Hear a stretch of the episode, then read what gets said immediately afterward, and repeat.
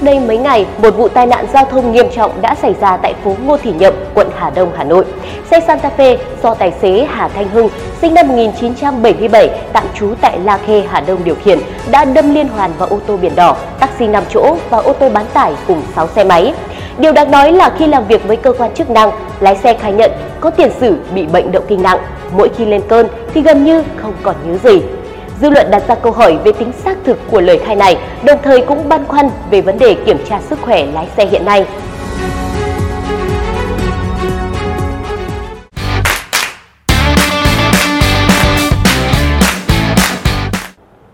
Kết quả kiểm tra của lực lượng công an cho thấy lái xe Hưng không có nồng độ cồn, âm tính với chất ma túy. Cơ quan chức năng đã tiếp nhận vụ việc, củng cố hồ sơ ban đầu và bàn giao cho cơ quan điều tra Bộ Quốc phòng xử lý theo quy định.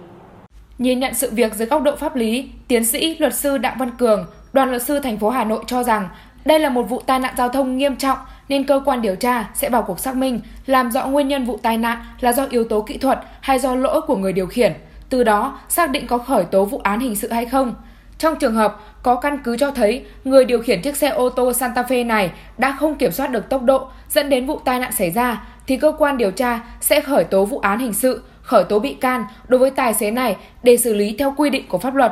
Hành vi không tuân thủ quy định đảm bảo an toàn khi tham gia giao thông đường bộ gây thiệt hại nghiêm trọng đến tính mạng, sức khỏe, tài sản của người khác thì có thể bị truy cứu trách nhiệm hình sự về tội vi phạm quy định tham gia giao thông đường bộ theo Điều 260 Bộ Luật Hình sự với mức phạt cao nhất 15 năm tù. Bên cạnh đó, người gây tai nạn còn phải bồi thường thiệt hại cho nạn nhân bị thương và nạn nhân tử vong theo quy định của Bộ Luật Dân sự như chi phí mai táng, tiền cấp dưỡng đối với người mà nạn nhân tử vong có nghĩa vụ phải cấp dưỡng, chi phí cứu chữa những nạn nhân bị thương, tiền công người chăm sóc, tiền thu nhập bị mất, bị giảm sút của nạn nhân thương tích, bồi thường tổn thất về tinh thần.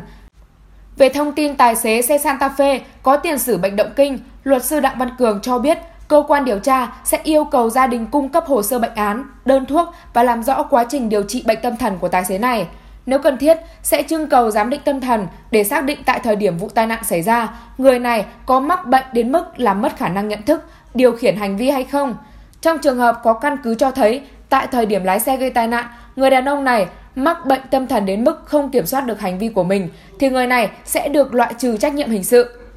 Còn trường hợp kết quả giám định pháp lý tâm thần cho thấy, tuy có tiền sử bệnh tâm thần, nhưng tại thời điểm thực hiện hành vi lái xe gây tai nạn, người này hoàn toàn nhận thức, điều khiển được hành vi của mình. Vụ tai nạn do lỗi của người này thì cơ quan chức năng điều tra vẫn khởi tố vụ án hình sự.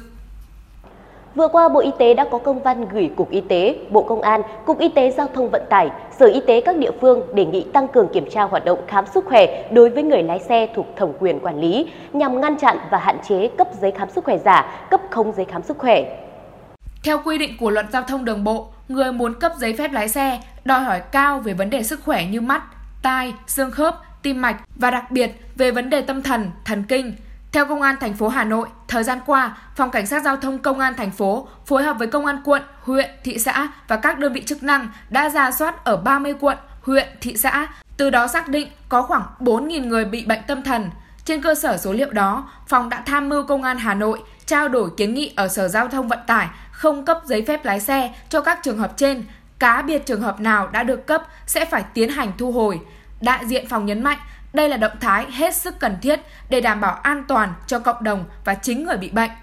Đại diện phòng cũng thông tin thêm về việc thực hiện đợt giả soát này là thực hiện chỉ đạo của cơ quan cấp trên về việc triển khai các biện pháp, giải pháp phòng ngừa nguy cơ gây tai nạn giao thông, đồng thời thực hiện nghiêm quy trình xét duyệt cấp giấy phép lái xe, trong đó có nội dung tuyệt đối không cấp cho người bị bệnh tâm thần.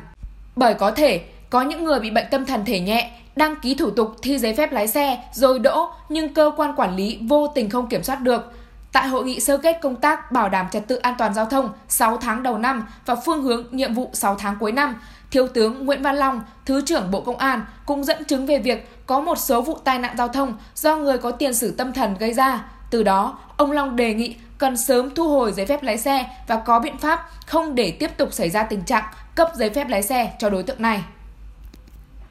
Trong những năm qua, Bộ Y tế đã chủ trì và phối hợp với các bộ, ngành liên quan ban hành nhiều thông tư quy định hướng dẫn về hoạt động khám sức khỏe của nhiều ngành nghề, nhiều nhóm đối tượng như khám sức khỏe đi làm, đi học, lái xe, lái tàu, phi công, thuyền viên, khám tuyển nghĩa vụ quân sự. Để tiếp tục chấn chỉnh hoạt động khám sức khỏe theo chỉ đạo của chính phủ, Bộ Y tế đề nghị các bộ, ngành tăng cường kiểm tra, thanh tra các cơ sở thực hiện khám sức khỏe thuộc ngành quản lý, nghiêm túc thực hiện các quy định về khám và cấp giấy khám sức khỏe, chấn chỉnh, xử lý theo các mức độ đối với các thiếu sót, tồn tại phát hiện trong quá trình thanh tra, kiểm tra.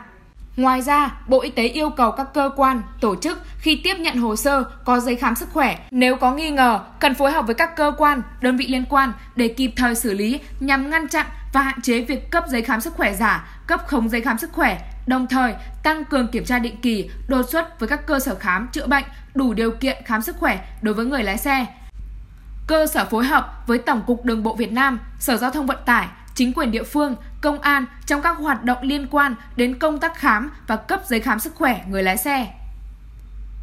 Một thực tế không thể phủ nhận là việc sát hạch cấp giấy phép lái xe đòi hỏi phải rất thận trọng, nghiêm túc và đúng quy trình, quy định pháp luật đề ra để giảm thiểu nguy cơ xảy ra những vụ tai nạn gây thương tâm. Còn bây giờ bản tin của chúng tôi đến đây là kết thúc. Cảm ơn quý vị và các bạn đã quan tâm theo dõi. Xin kính chào và hẹn gặp lại.